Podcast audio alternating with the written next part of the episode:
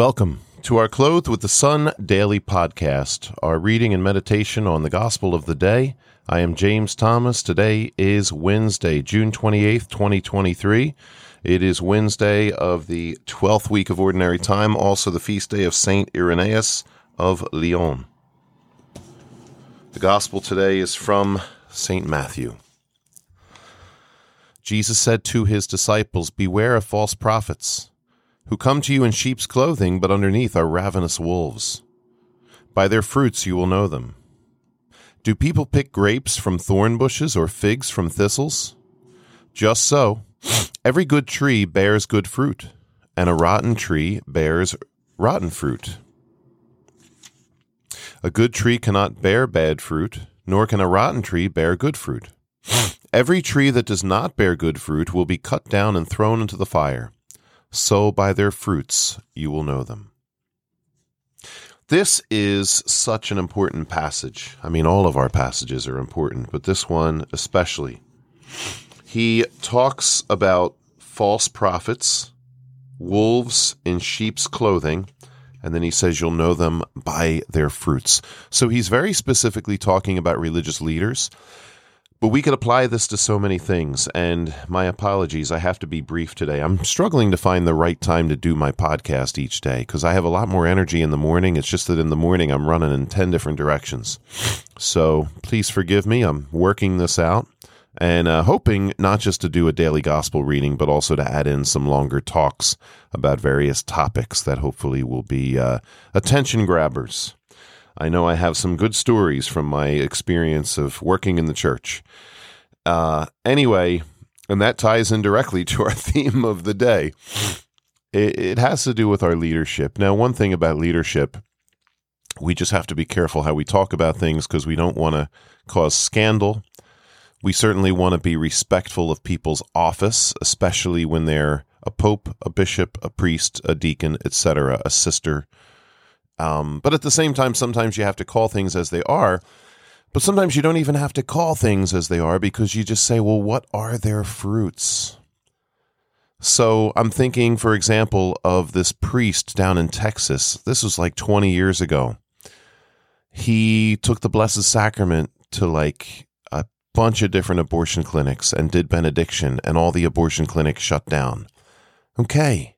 What does that tell us? That's a great story. What does it tell us? God hates abortion. Abortion is bad, right? And when we bring the Lord into the dark places, he gets rid of the demons. He cures them of their darkness. And that priest is a priest. You know, he might have his own personal struggles. Who knows what's going on in his personal life? But he's a good priest. And he loves Jesus in the Eucharist, which is one of his primary duties. And he knew what he was doing. He brought Jesus in an appropriate manner to these places that were just horrible, murdering babies, and these places shut down. That's a fruit. That's a tremendous fruit of what that priest was doing. Another thing similar to that is when there's parishes that have adoration, especially 24/7 adoration.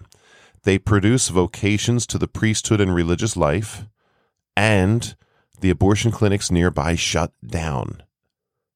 The prayers are going up to heaven, and good things are coming out of that place. You will know them by their fruits. There's so many stories like that that we can tell. When you look at the lives of the saints, these were people that prayed, they repented of their sins, they did penance, they did good deeds. And what happened as a result? Many conversions, and the conversions are still happening in their wake, even though some of them are long gone. St. Francis died, 800 years ago, and communities are still being founded in his name. You will know them by their fruits. Jesus says, follow these people. Don't follow the ones. And you know, we can sit around in meeting rooms and discuss, our poor parishes, our poor dioceses, everything shutting down. We need a better technique. We need a better council. We need a new committee. We need a mission statement. If everybody had the right mission statement, then everything would be great. We sit around discussing these things, but once again, you'll know them by their fruit.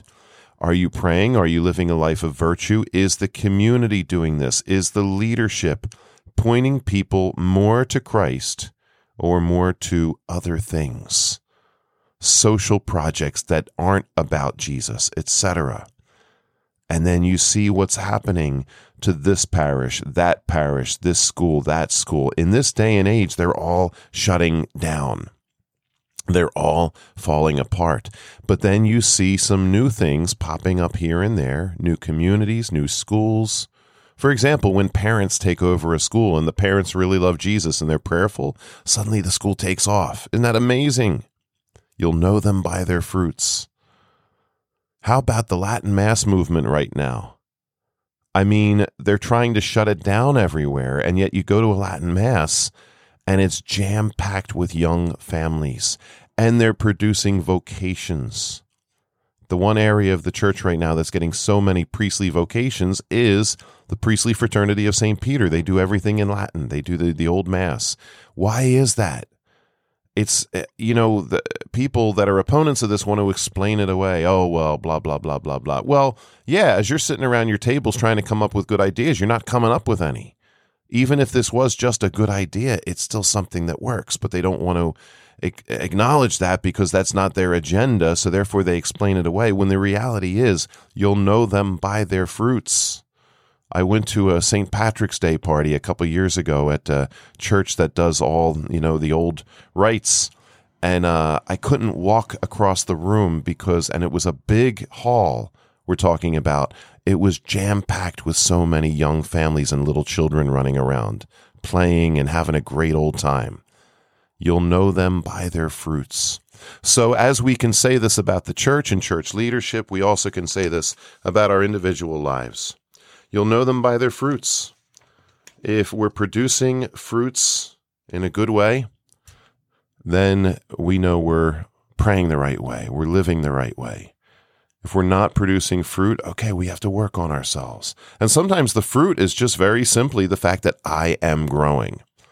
I'm growing as a person. I'm growing in virtue. I'm growing in maturity, self-control, things like that. You'll know them by their fruits. Are we growing closer to truth? Are we growing closer to Jesus in our hearts? You'll know them by their fruits.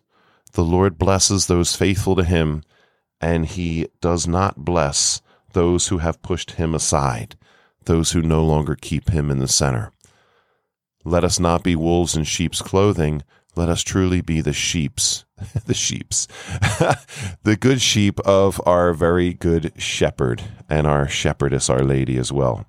Talk about producing good fruits. We could just talk for hours and hours about her and all the things that she does, continues to do in the world, and it produces just so much conversion. Hope everybody has a great day. God bless you.